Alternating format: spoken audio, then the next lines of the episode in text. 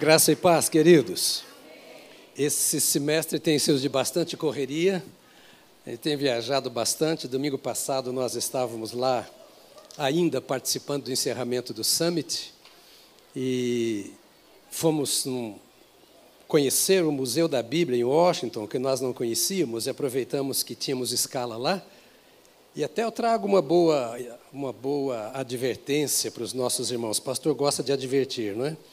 Estávamos eu e o pastor Júnior, não sei se o Júnior está aqui, estávamos no hotel, sentados tomando um café, e veio um senhor assim, eu estava com a camisa do Brasil, é bom, né, você viajar assim, você fala que você é brasileiro, né? Eu tenho orgulho de ser brasileiro, então pô, logo a camisa do Brasil, né, em Washington, né?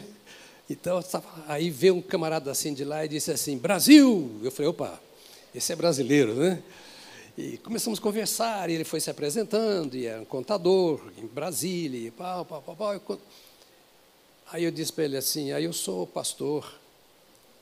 Ele olhou assim e disse assim, ah, meu Deus!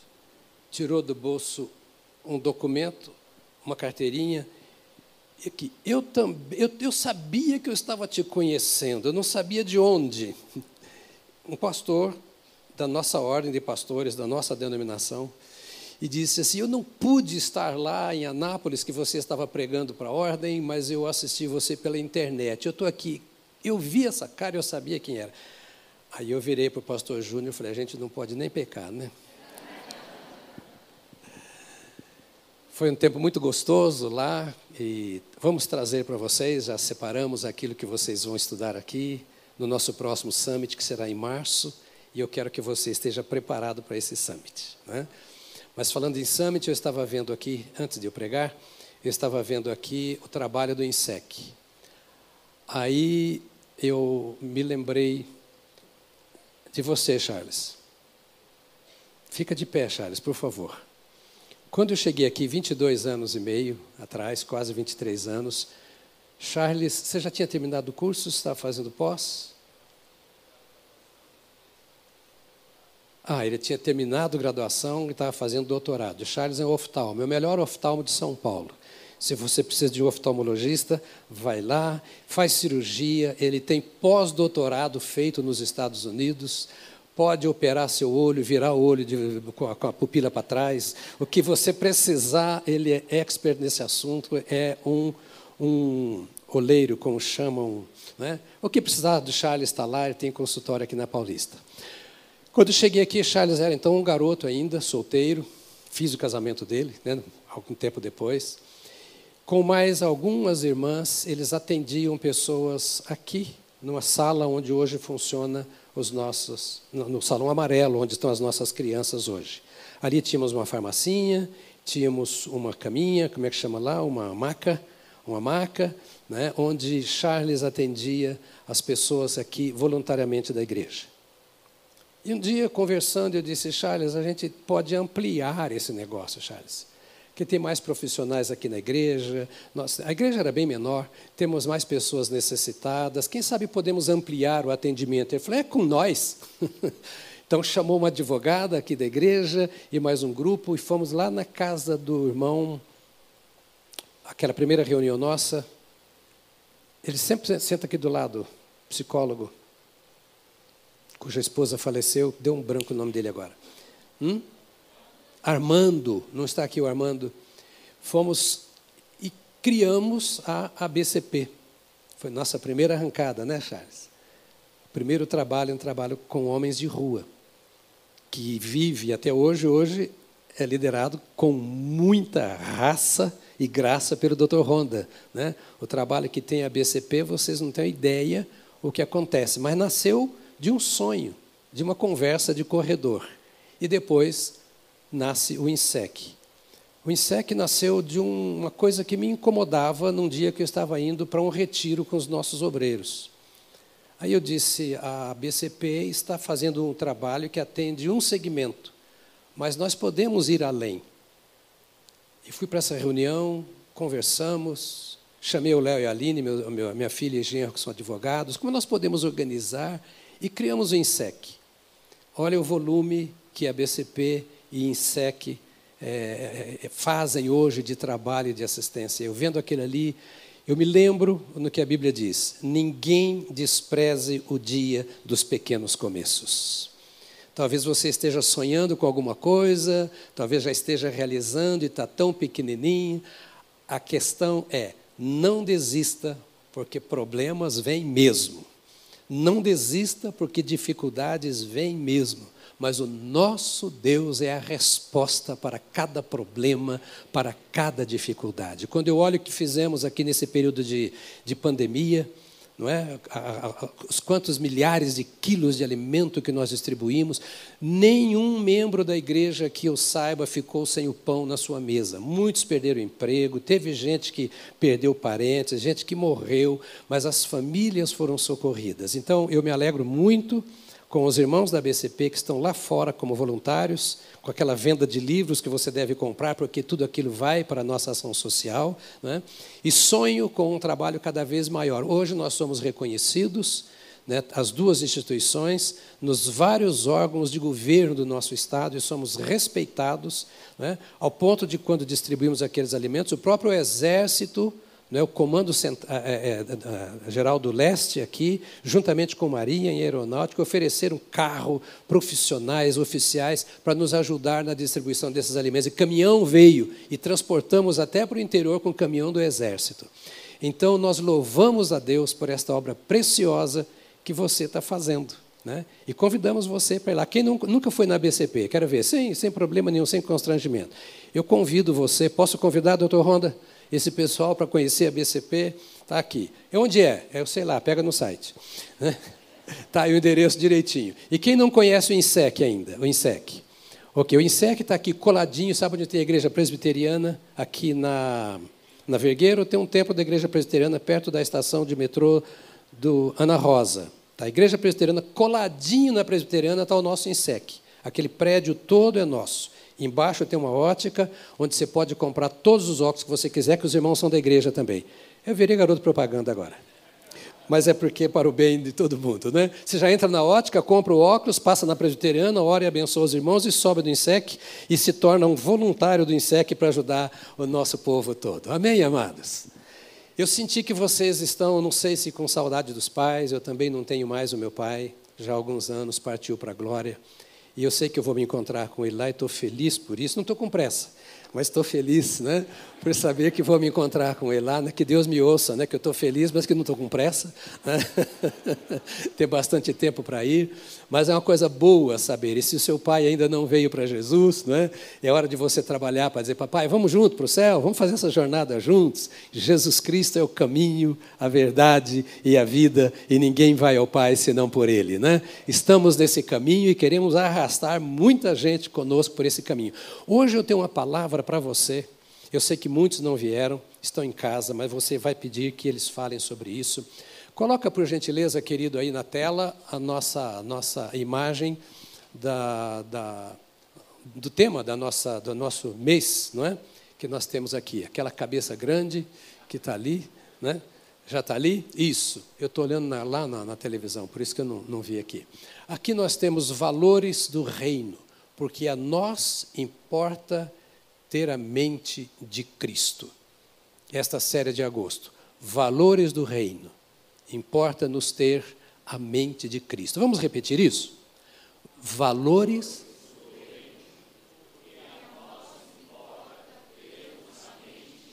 Pode ser outra vez, repetir?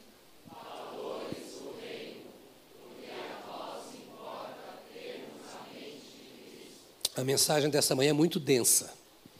Então eu quero que a sua atenção esteja toda voltada para cá, para o que a palavra de Deus tem para você. Eu quero trazer algumas respostas bíblicas para algumas inquietações que existem dentro da igreja de Cristo nos tempos que nós estamos vivendo. Importa-nos ter a mente de Cristo. Quais são os valores do reino de Deus? E como muitas vezes esses valores se contrapõem aos valores do presente século. E é pensando nessas coisas até que me ajuda a identificar qual é o nível do meu compromisso com Deus.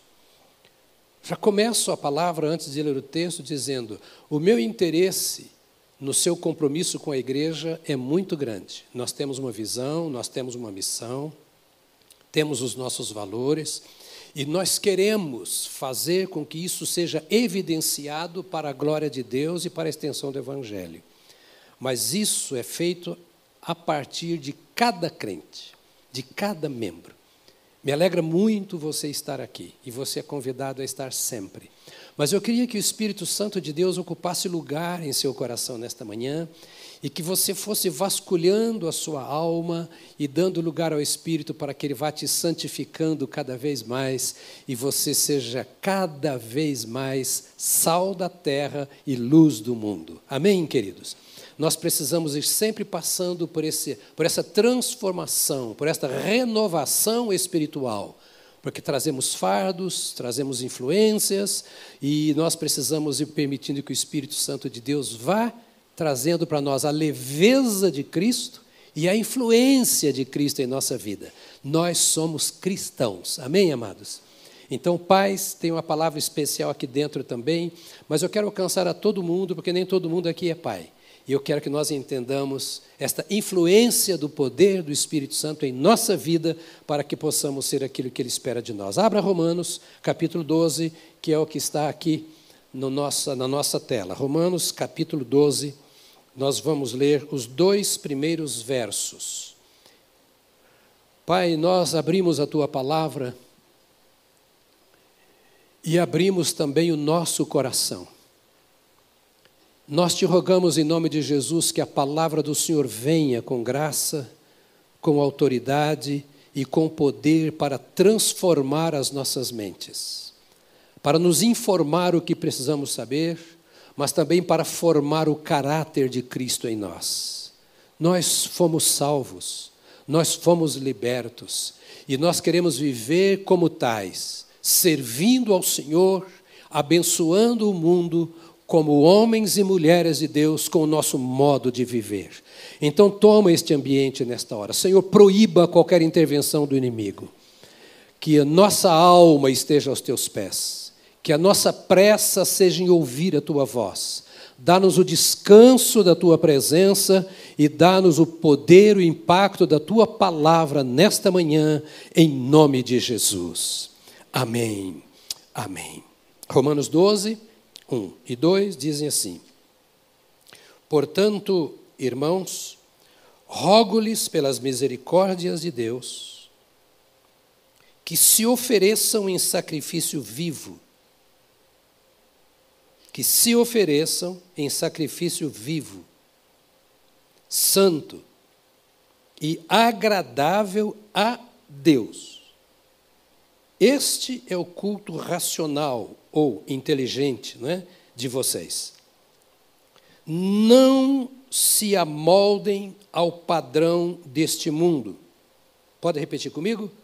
Não se amoldem ao padrão deste mundo mas transformem-se pela renovação da sua mente, para que sejam capazes de experimentar e comprovar a boa, agradável e perfeita vontade de Deus.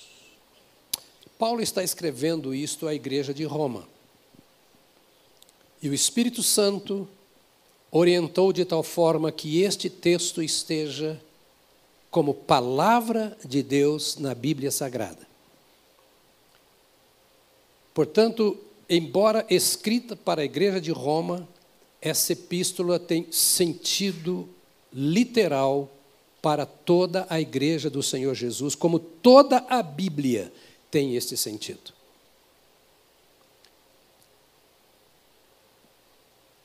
A igreja de Roma nasceu provavelmente do resultado do dia de Pentecostes, porque se você ler Atos 2, você vai, vai ver que lá havia cidadãos romanos, no dia em que o Espírito Santo foi derramado sobre os apóstolos. E aqueles homens saíram espalhando o Evangelho e impactando o mundo com o Evangelho. E dentre eles, é provável que seja assim, que muitos vieram para Roma e deram testemunho do que aconteceu, e ali nasce essa igreja. De todas as igrejas citadas até então, Roma era a única cidade que Paulo não havia visitado, ele não conhecia. E desejava conhecer. E por causa disso ele escreveu essa carta. Essa carta aos Romanos é enviada como uma, uma apresentação do desejo de Paulo estar lá e também como um resumo da mensagem que ele queria compartilhar com os irmãos. Ela é escrita, portanto, antes de ele ter ido a Roma. Mas ele já manda um documento dizendo: Eu sonho conhecer vocês, se vocês me ajudarem, eu quero chegar até a Espanha. E quando eu for aí, eu quero pregar o seguinte para vocês, e é isso que nós vamos discutir. E isso que ele queria discutir com a igreja é isto que está aqui no texto que nós acabamos de ler agora. Ele apresenta. Eu, eu anotei muita coisa aqui porque é um conteúdo muito denso e eu quero falar tudo para você hoje. Sai daqui quatro horas da tarde, mas vou falar tudo hoje. Eu também estou esperando o almoço do Dia dos Pais, então não tenho problema. Ele fala três coisas aqui que você não pode esquecer, e você já sabe. Mas são as três primeiras coisas que ele fala à igreja de Roma, e são as três primeiras coisas que toda igreja precisa conhecer, e são as três primeiras coisas que você e eu precisamos conhecer, porque somos igreja. A primeira coisa que ele diz aqui: todos os homens estão encerrados debaixo do pecado. Pastor, eu sabia, eu também sabia, mas é preciso lembrar. O seu pai está encerrado debaixo do pecado, a sua mãe está encerrada debaixo do pecado. Todo aquele que não aceitou a Jesus está encerrado debaixo do pecado. E Paulo diz assim: Eu quero dizer para você o seguinte: que Roma está em pecado.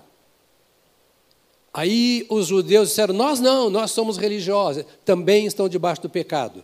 E os outros disseram: Nós nem sabemos o que é pecado. Diz, pois é, e vocês estão debaixo do pecado. E o texto de Paulo está dizendo aqui: Os gentios se você continuar lendo o capítulo 2, 1 e 2 de Romanos, você vai ver assim: os gentios, os que não são judeus, estão todos encerrados debaixo da dissolução moral. Ou seja, aqueles que não servem a Cristo estão debaixo de uma cobertura, debaixo de uma bandeira, a dissolução moral. E ele vai no capítulo 2 tecer o seu comentário com maior profundidade.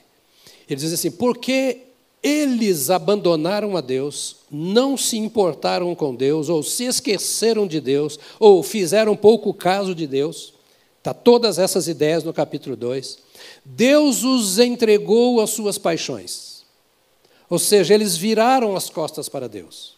São filhos que saíram de casa e disseram: não queremos mais nada com Deus. Nós queremos fazer aquilo que nos interessa. E como eles tomaram essa decisão, depois você leia o capítulo 2 com mais calma, porque senão seria um estudo bíblico para um mês de, de conversa, né? mas você vai ler o capítulo 2. Como eles tomaram a decisão de fazer a sua própria vontade, Deus disse: é o que vocês querem, então façam. E aí eles entraram em toda sorte de dissolução. A primeira coisa, viraram as costas para Deus. Diga para mim, comigo, viraram as costas para Deus. Essa é a maior desgraça que pode acontecer na vida de uma pessoa. Virar as costas para o seu Criador. Virar as costas para aquele que tem o controle dos céus e da terra.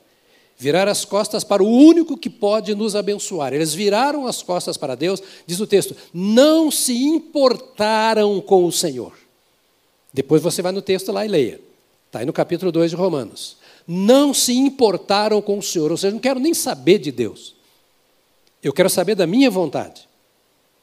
Não me importa o que Deus pensa, importa o que eu quero. Eu não quero saber do amanhã, eu quero saber de ser feliz agora. Não se importaram com o Senhor. Deus me criou a sua imagem e semelhança, pouco se me dá. Eu quero viver aquilo que a minha mente, que a minha alma diz que eu tenho que viver. E por isso, então, Deus os entregou às suas paixões. Olha a seriedade disso. Porque nós estamos pensando aqui, o nosso tema é exatamente esse. Nós somos imagem de Deus. Nós fomos criados e chamados para o reino de Deus. Então precisamos entender quais são os valores de Deus e quais são os valores do mundo. E é uma distância muito grande. E eles não entendiam isso. E Paulo então diz para eles aqui logo no início: olha, em primeiro lugar, todos estão encerrados debaixo do pecado. Os judeus, que são os religiosos, né, estão vivendo distante de Deus na quebra da lei. Conhecem a lei, conhecem a Bíblia, mas não põem em prática. Não só judeus, mas muitos cristãos também fazem a mesma coisa. Conhecem, mas não põem em prática. Está encerrado debaixo do pecado. E ele disse: e o ímpio também. Por que o ímpio? Porque o ímpio se entregou à dissolução moral.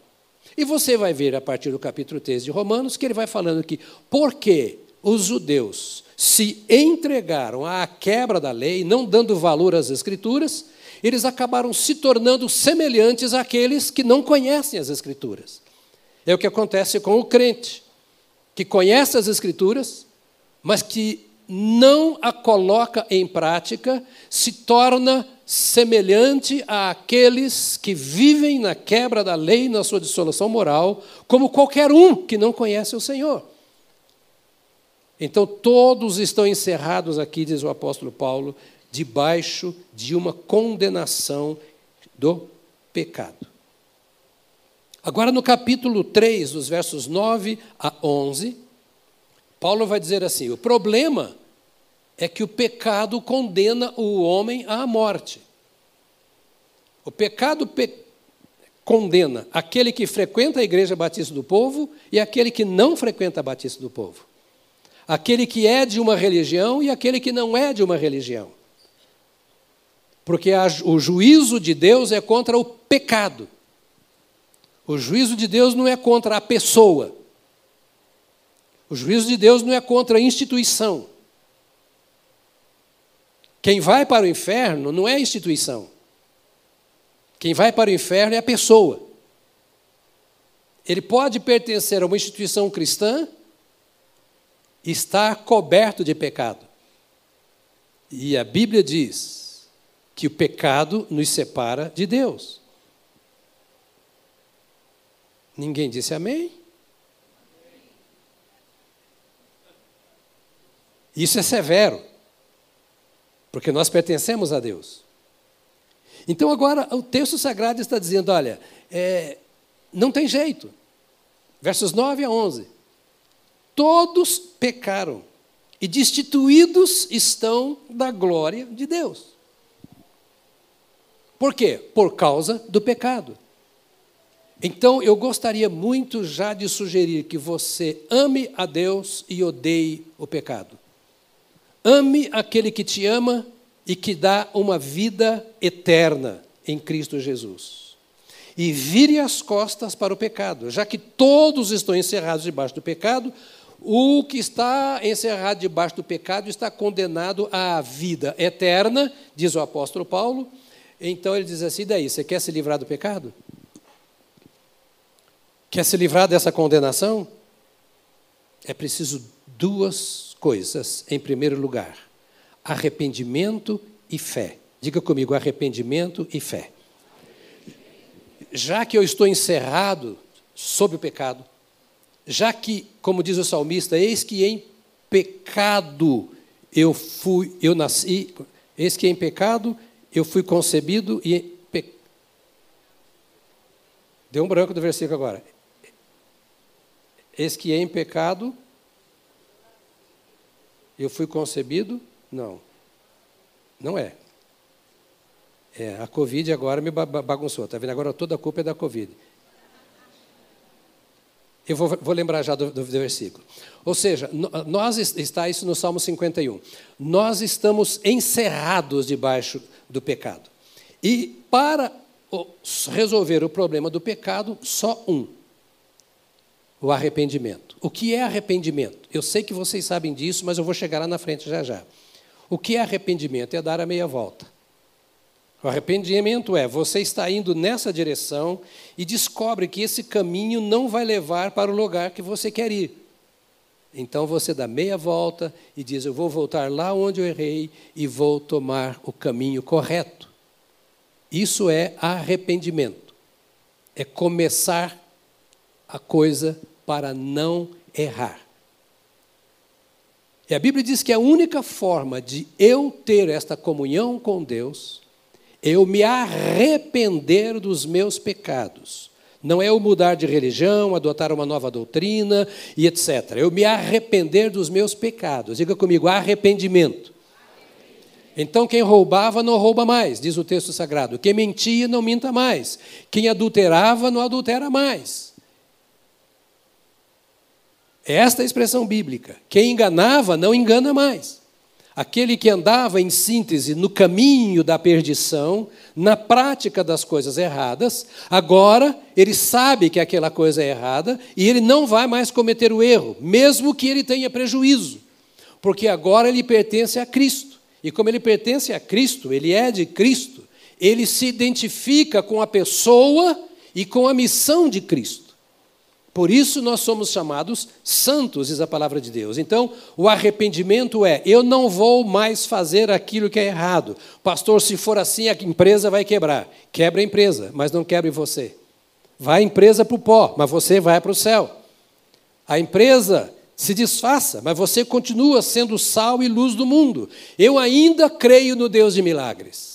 Eu ainda creio no Deus que restaura. Eu ainda creio que Deus faz por aqueles que são fiéis a Ele aquilo que precisa ser feito. Eu creio que o nosso Deus é Deus de paz é Deus de paz e Ele vai ajudar aquele que vai abandonar o pecado. O grande problema do Evangelho, o grande problema da igreja e a grande razão do mundo não confiar na igreja são aqueles que servem ao Senhor Jesus Cristo e dão mau testemunho na formação da sua família, no seu trabalho, nos seus ensinos, nas suas conversas. E aqui está nos chamando para o arrependimento, ou seja, abandone aquele caminho para que você possa servir. E vir a Cristo é arrependimento e fé. Ou seja, eu estou disposto a abandonar todos os erros. Eu sei quais são os erros que me atormentam. E ninguém é juiz de ninguém. Cada um é livre diante de Deus. E Deus trata com cada indivíduo. Deus trata comigo de uma forma diferente com a que Ele trata com a minha esposa e diferente da forma como Ele trata com meus filhos, nora, genros e netos. Porque o Deus, nosso Deus, é um Deus pessoal. Eu oro e digo, é o meu Deus. Diga, bata no peito e diga, é o meu Deus. Meu Deus. O meu Deus sabe quem eu sou. O meu Deus sabe. Eu tenho vivido um tempo precioso com Deus ultimamente, preciosíssimo. Porque houve no passado muita gente que se levantou contra mim, aqui e fora daqui. E tentaram me sujar de todas as formas. A única coisa que eu disse à minha família é: nós precisamos ser fiéis a Deus. O resto não é problema nosso. Por isso, meu irmão, o crente em Cristo não tem medo do que falam a seu respeito. Se ele se arrependeu e crê no Senhor Jesus, como a Bíblia diz. Você não precisa se vingar, você não precisa condenar ninguém, você não precisa levar ninguém na justiça, porque o seu Deus é fiel com você. Ele restaura a sua vida, ele restaura a sua honra, ele restaura os seus bens. Ele quer manifestar a glória dele na sua vida, se você de fato quer ser coberto pela glória dele. Nós cantamos aqui que milagres vão acontecer. Que milagre tem que acontecer na sua vida? Tenha uma vida limpa diante de Deus, coração quebrantado para se arrepender de todos os erros e fé plena no Senhor Jesus. Para andar com Jesus é assim. Paulo diz aos anciãos, quando ele encontrou com eles lá em Éfeso, disse assim: Testifiquei tanto a judeus como a gregos que eles precisam converter-se a Deus com arrependimento e fé em nosso Senhor Jesus Cristo. Ou seja, vir para Jesus não é mudar de religião, vir para Jesus é mudar de vida, é mudar de propósito. O meu caráter vai ser transformado. Por isso é preciso o arrependimento. Por isso é preciso a fé. Eu abandono o que está errado e vou para Jesus crendo que Ele vai me sustentar naquilo que é certo, me conduzir na vida que é certa. Arrependimento e fé, e dizer outra coisa, confessar a Jesus. São palavras de Paulo aos Romanos. Vocês precisam confessar a Jesus. Confessar a Jesus é falar publicamente sobre Jesus é confessar no interior, é confessar na sua oração, no seu relacionamento com Deus, e não esconder nos seus relacionamentos humanos. E eles corriam risco de vida.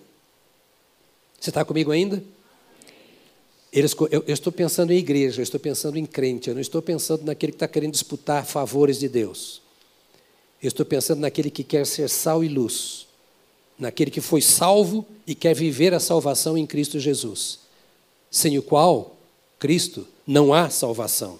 Aí Paulo diz aqui no capítulo 10 de Romanos, uma passagem rata para o Romanos: se você confessar com sua boca a Jesus, Romanos 10, verso 9 e 10. Se você confessar com a sua boca que Jesus é Senhor, e crer em seu coração que Deus o ressuscitou dentre os mortos, será salvo. Pois com o coração se crê para a justiça, e com a boca se confessa para a salvação. Está assim na sua Bíblia também? Isso é ser crente. Não importa a sua denominação. Vou dizer claramente aqui: eu não tenho problema nenhum com denominação, eu tenho problema com o pecado. Não quero saber se você é batista, presbiteriano, metodista, não me interessa, isso é um problema seu, a escolha é sua. O que me interessa é se você escolheu isto. Arrependeu-se, creu em Jesus e faz confissão pública do nome de Jesus. Fala para o seu pai, para a sua mãe, para o seu vizinho, para o seu patrão lá no quartel onde você serve, lugar difícil de testemunhar, no balcão do bar, para o seu namorado, para a sua namorada, se você faz esta confissão de Jesus como seu Salvador. Paulo está trabalhando aqui, nesse texto, uma necessidade grande que nós temos, que é de renovarmos a nossa mente. Então ele está dizendo: olha, aquele que está em Cristo não pode viver nos moldes do mundo. Você já ouviu isso? Mas nós precisamos de uma batalha espiritual. Em oração, em mergulho na palavra de Deus, para vivermos essa realidade. O mundo tem o seu molde, a sua moldura, o seu jeito de ser. É o que Paulo está dizendo aos romanos.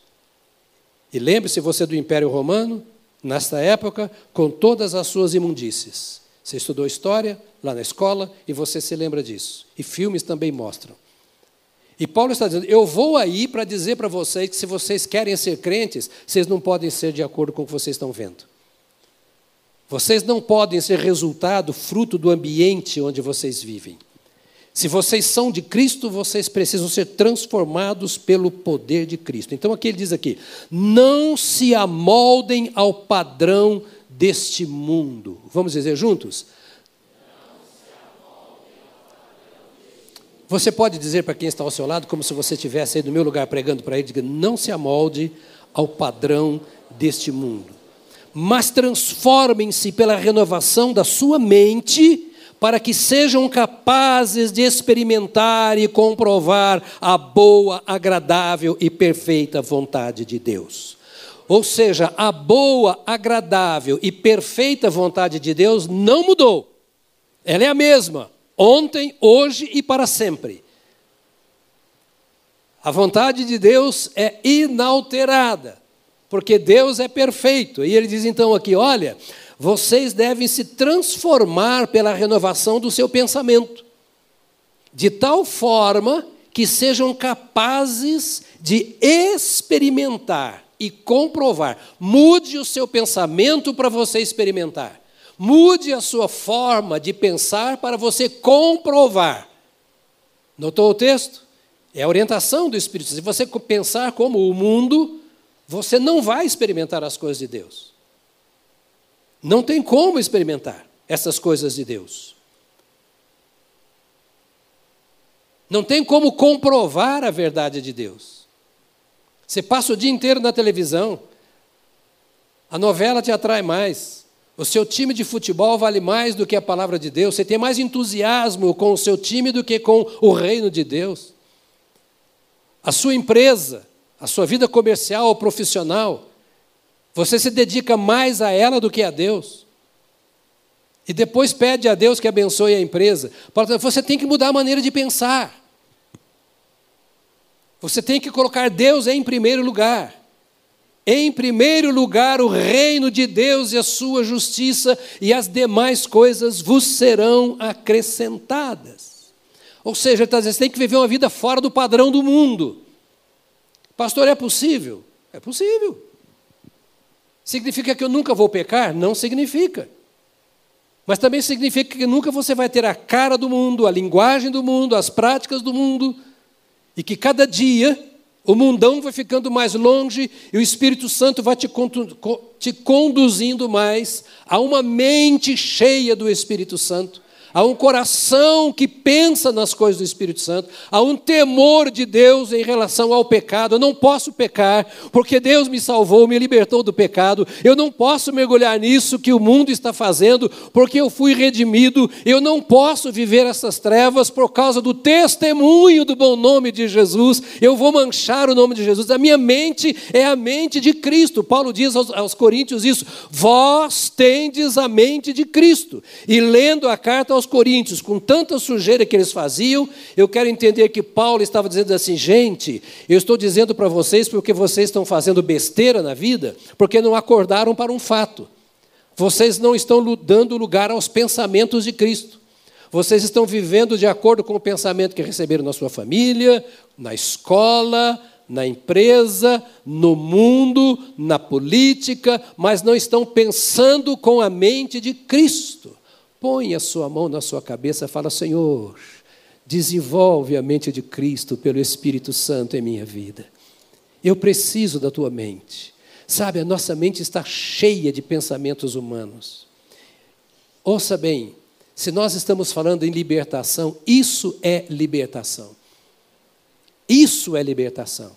Me libertar dos pensamentos mundanos. E quando eu falo mundano, é do pecaminoso até aquele na empresa e tal que é pecado também. No casamento, nas relações sexuais entre marido e mulher, no domínio na vida do solteiro, desculpe, na vida do solteiro. Nós precisamos entender que, entender que o reino de Deus, que Paulo está dizendo aos Romanos, ele deve ocupar toda a nossa vida, toda a nossa vida. Então, para termos essa vida, nós temos alguns princípios. Porque podemos perguntar assim: escuta, se eu vivo no mesmo tempo, se eu habito no mesmo espaço que todas as pessoas, se eu pertenço à mesma cultura, como é que eu posso ser diferente? É uma pergunta. Eu vivo neste século. Eu vivo no mesmo espaço. Eu tenho a mesma cultura, eu sou um brasileiro. Eu tenho um privilégio que Deus me deu que eu conheço bem o mundo. Eu só não conheço a Oceania, mas os outros continentes eu conheço. Viajei muito. E eu conheço muito o Brasil. Eu conheço o Brasil todo. Eu conheço a cultura do Rio Grande do Sul à Amazônia. Do Acre ao Rio de Janeiro por causa do ministério. Eu tenho pregado em todos os lugares e para todas as gentes. Eu sei o que eu posso fazer quando eu chego no Pará. Semana que vem, não, não, não começa hoje a outra, eu vou passar uma semana no Amazonas. Eu sei como eu devo viver dentro da igreja no Amazonas e como eu devo conversar com os líderes no Amazonas. E tenho muitos amigos no Sul. Sei como falar com eles. Conhecer a cultura da minha nação é muito importante é muito importante eu conhecer a cultura do reino de Deus e saber que não tem muita coisa a ver com a cultura da minha nação, do meu estado, do meu território. E às vezes não tem muito a ver com a cultura da minha família. E é isso que o Espírito Santo está dizendo. Nós estamos aflitos com tanta coisa que está vindo aí, com projetos de lei e etc, etc, com ameaças à família, ameaças à religião, com um punhado de coisas que vêm. E nós somos agora já pichados, temos um punhado de títulos e nós ficamos encolhidos. Paulo está dizendo aqui: acordem, não importa como é Roma, importa como você é como servo de Deus. Não importa a cultura de Roma, importa a cultura do reino de Deus. E muitos de vocês, está dizendo Paulo, vão morrer por causa disso. E ele mesmo mesmo morrer em Roma por causa disso, por causa da cultura. Mas você tem que escolher para onde você quer ir. E a quem você serve? E nós estamos nos aproximando do tempo em que a igreja será cobrada e muito cobrada, a começar dos pastores. A quem você está servindo e o que enche a sua mente. Então ele diz assim: ó, o que nós podemos fazer aqui para termos essa cultura do reino de Deus? Em primeiro lugar, diz aqui: olha, que você deve apresentar o seu corpo a Deus. Dá uma olhada no seu corpo.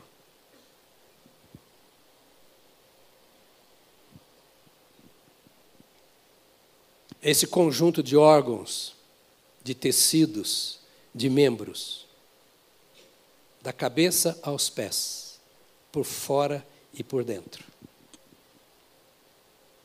Está comigo ainda? Aguenta mais um pouco? Porque você sai daqui e vai lutar muito né, lá fora. Ele está dizendo, você tem que entregar este corpo ao Senhor. A, a palavra grega é somata, aqui no caso. Quando você fala, o problema é psicossomático, ou seja, é da mente e do corpo. É esse corpo com o qual você toca e do qual você é tocado. Ele diz: olha, você precisa apresentar este corpo físico a Deus. com cada um dos seus membros, inclusive os membros sexuais. O homem tem que ver o seu corpo como homem, e a mulher tem que ver o seu corpo como mulher. É o corpo que Deus te deu, é o corpo no qual você nasceu. Isso é polêmico? Para mim, não. Porque para mim eu vou viver o que está nas Escrituras. A Bíblia diz que este corpo é templo do Espírito Santo. Esse corpo não é meu. Bate aqui no seu peito e fala: esse corpo é do Espírito Santo. Falo para você que já recebeu a Jesus. Quem tem Jesus é templo do Espírito Santo. Entende isso? Não importa o que digam. Não importa o que queiram fazer e não importa as lutas pessoais. Eu entendo muitas vezes o conflito de muitas pessoas que estão num corpo masculino e não se sentem como homens, outras no corpo feminino e não se sentem como mulheres. É uma guerra sexual particular. Mas a Bíblia diz que por causa de Cristo muitos se fizeram eunucos.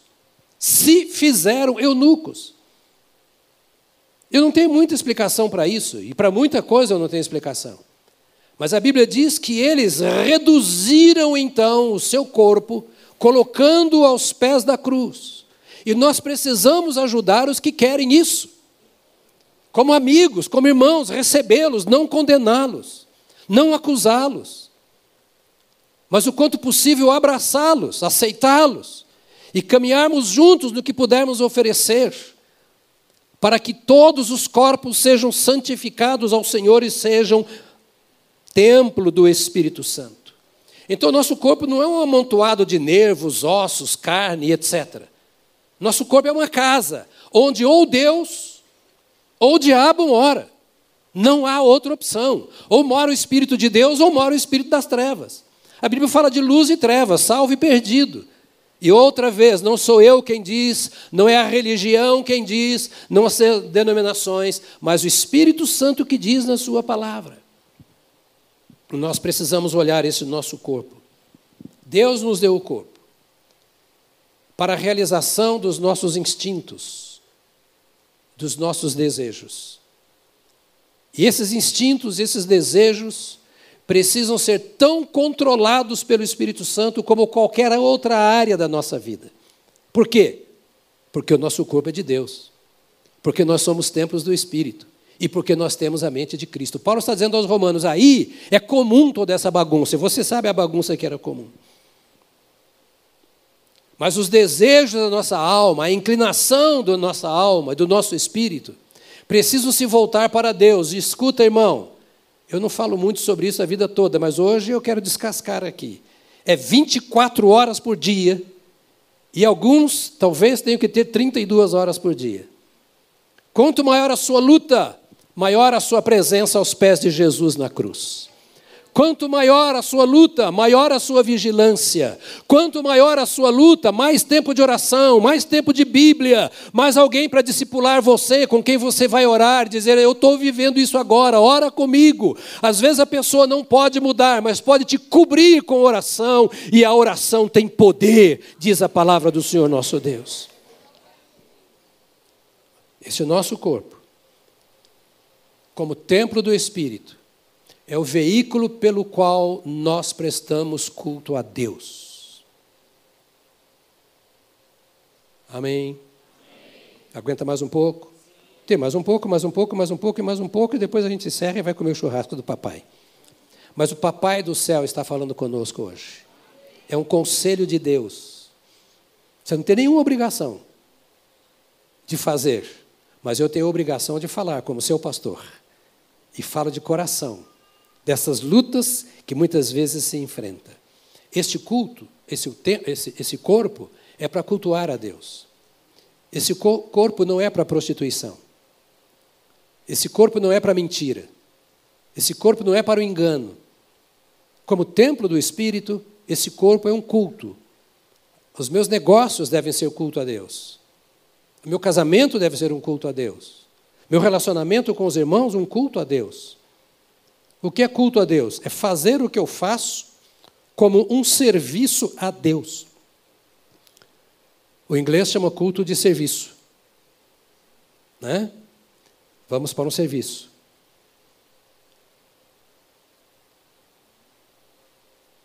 Está claro para você, querido irmão? O meu trabalho é um culto.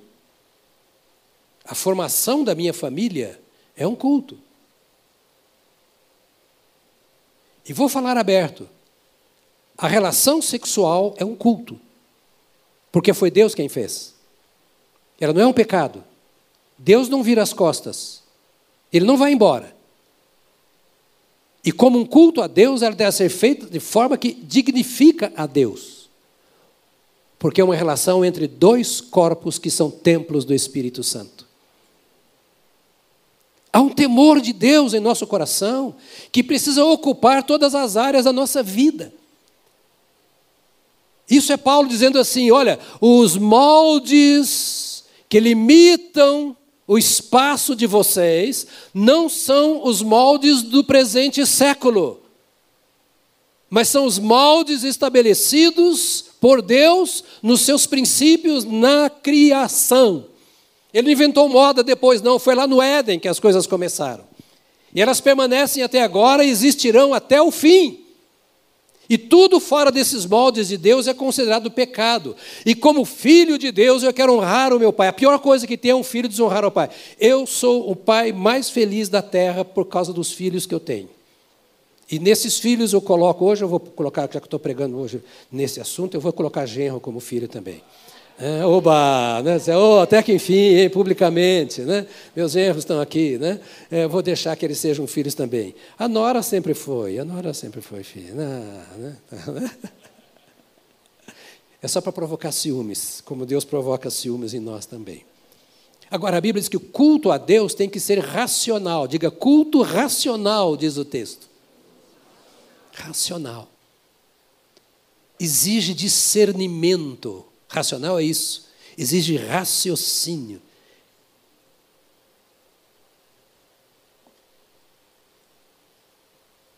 Não pode ter culto sem discernimento. A minha mente tem que funcionar. A palavra racional no grego é lógico, de onde vem lógica. Ou seja, há uma lógica. Você tem que entender do começo ao fim. Você vem aqui para cantar, você tem que saber que você, por que, que você está cantando e por que, que você não canta. É um culto a Deus. Quando você está em casa, ou quando você está fazendo um trabalho qualquer, tudo isso é serviço a Deus. Porque você é mordomo do Senhor em tudo que faz, na criação dos filhos. E o culto a Deus é um culto racional. Como a nossa vida é uma vida cultica, deixe-me reprisar isso, para eu não precisar falar mais, embora eu não garanto que não vá falar. Não existe ação na sua vida que não seja culto. Se você mente nos seus negócios, você está prestando um desserviço ao seu corpo e à sua alma, ao templo do Espírito Santo e à sua comunhão com Deus. ah, pastor, esse negócio. Não, eu só estou falando para crente. Só para quem sabe que é crente. Então, se é lógico, significa que é algo planejado, é algo proposital, é algo trabalhado. Quando você vem para o culto com o povo, você deve pensar: agora eu estou indo para um culto com os meus irmãos. E este culto é a continuidade do culto que eu ofereço sozinho a Deus. Culto é planejado.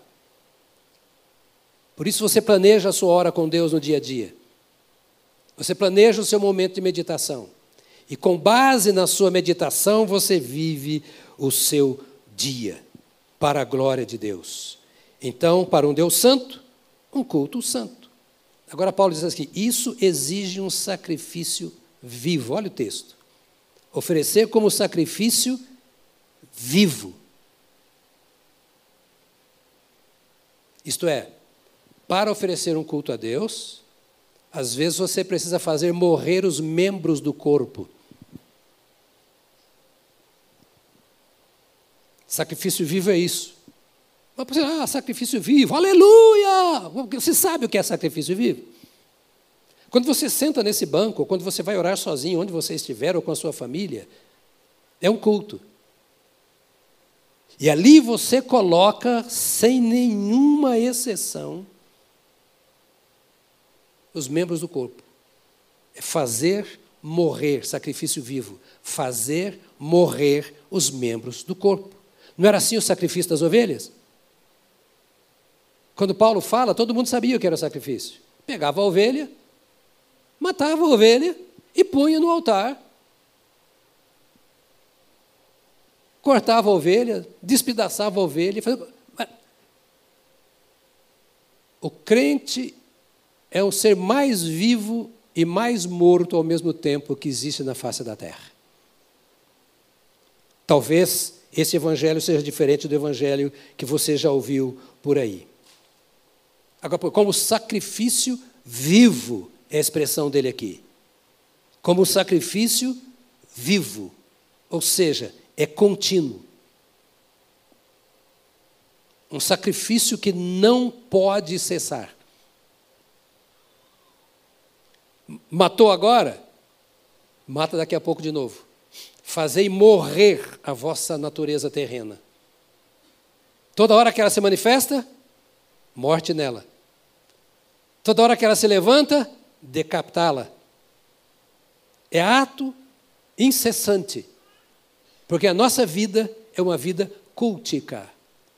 Então, quando nós oramos para sermos cheios do Espírito Santo, fica mais fácil do Senhor nos alcançar. Outra coisa, aguenta mais um pouco? Posso ir?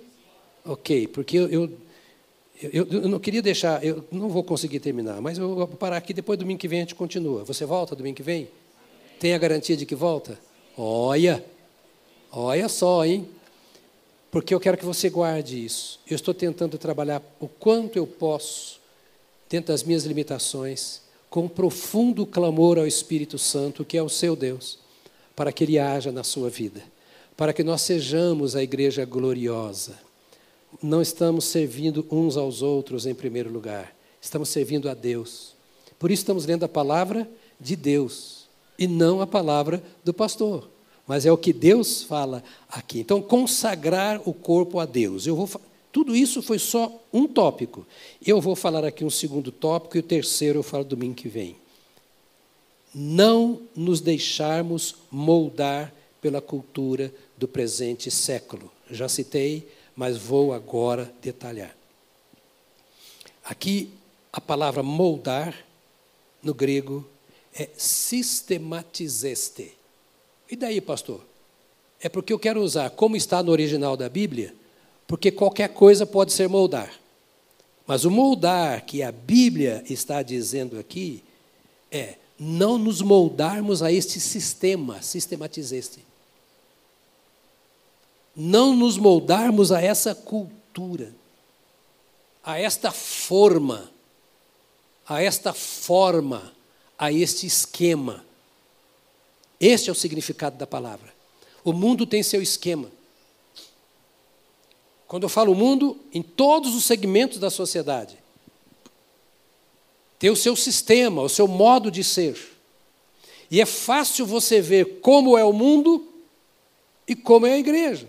Me fazem muita pergunta, mas fulano era assim, assim, assim e tal, e depois virou, o que, que você acha? Eu não tenho nada a achar, está escrito.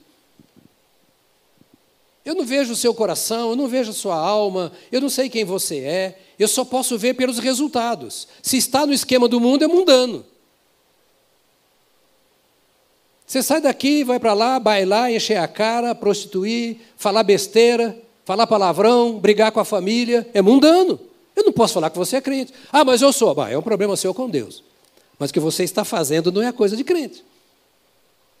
Ah, mas eu sou. Bah, quem sou eu para falar que você não é?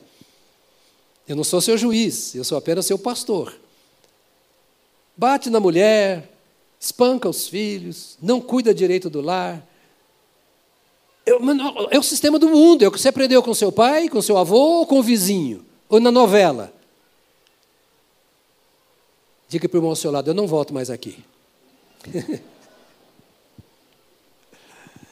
eu quero que esta igreja agrade a Deus em sua forma de ser e de viver porque nós somos dele, estamos aqui por causa dele. Quando levantarmos as nossas mãos, que sejam mãos santas, que quando abrirmos a nossa boca, o cântico seja santo, a nossa palavra seja santa, e quando Deus apontar alguma coisa que não seja santa em nossa vida, que nós nos humilhemos diante de Deus e digamos: O Senhor é Senhor e manda, e me ajuda porque eu vou mudar, e o teu Espírito me ajudará nisso.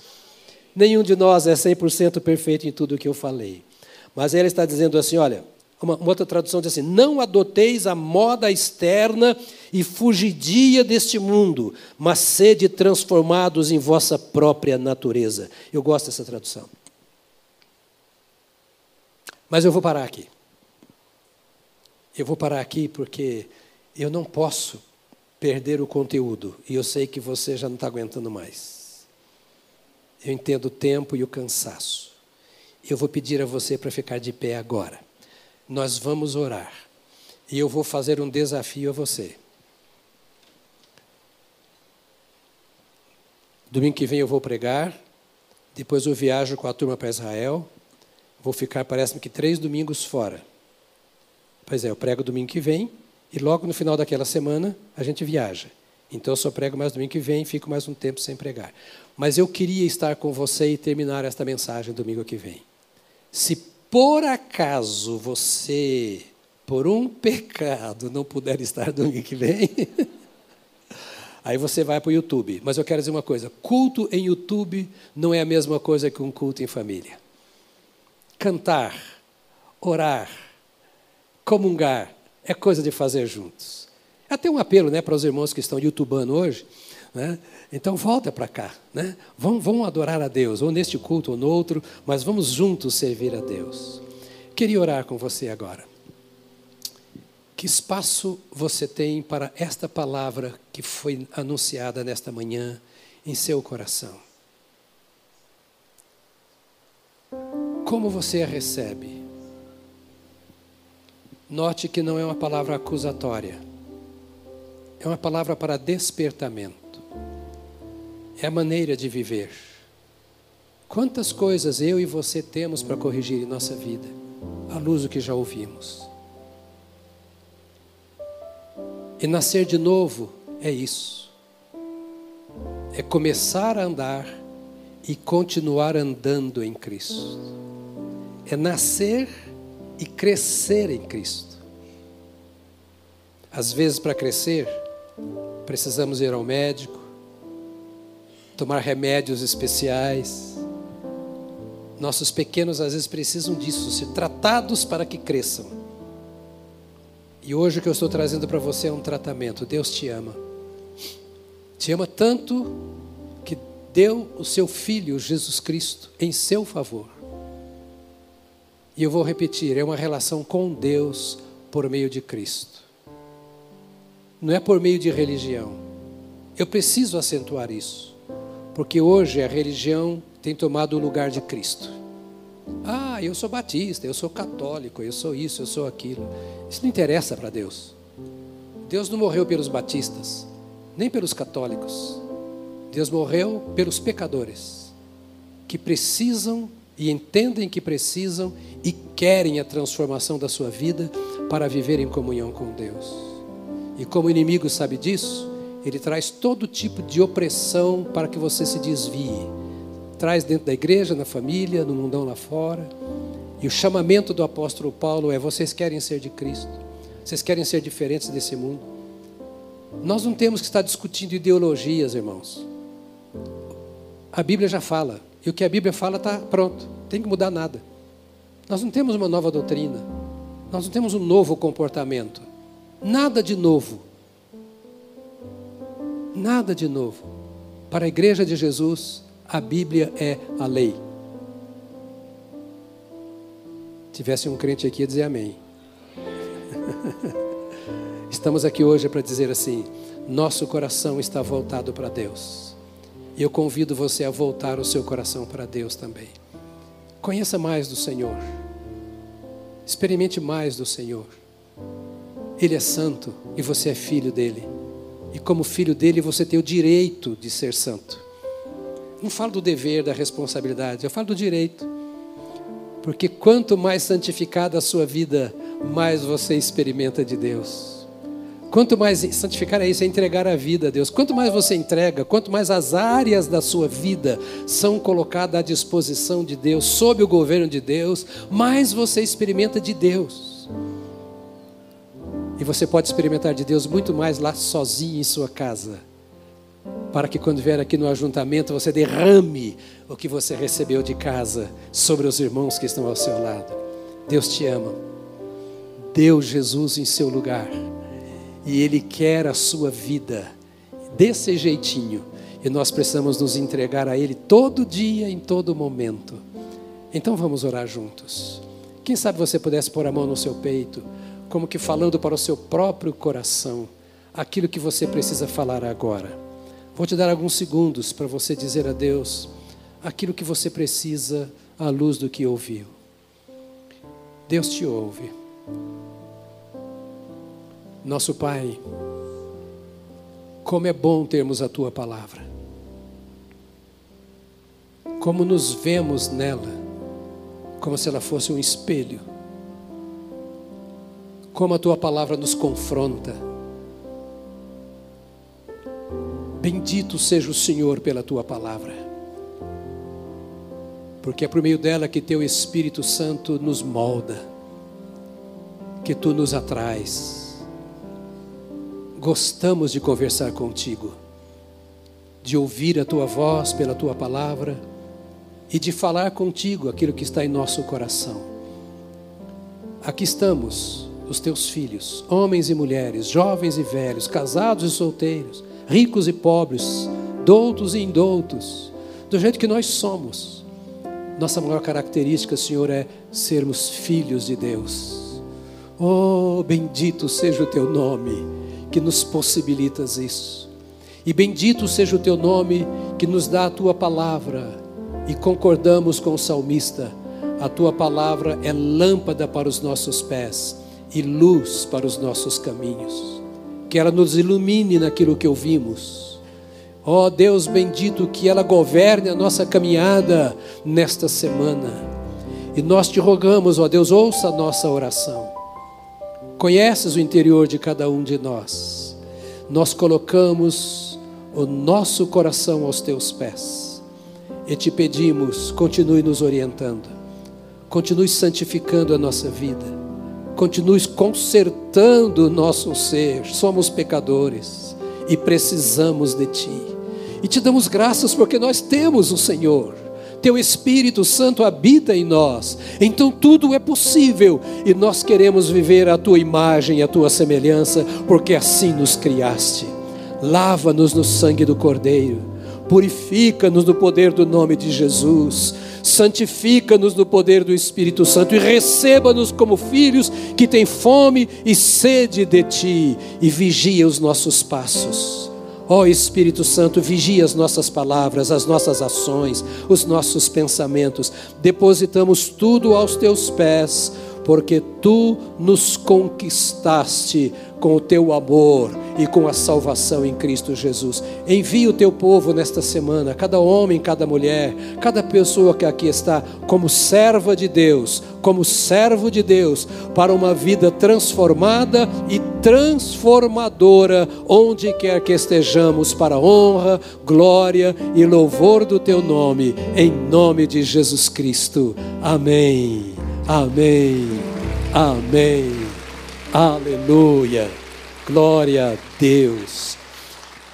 Eu não vou pedir desculpa pelos dez minutos de atraso. Que Deus te abençoe. Que esta palavra continue soprando sobre o seu coração. E domingo que vem, nós termina, se Deus quiser. Tá bom, querido? Uma semana cheia de vitória do Senhor para você. Feliz Dia dos Pais, exatamente. Feliz Dia dos Pais a todos. Obrigado, querido. A todos os pais. E que o Pai que está nos céus ilumine o seu coração.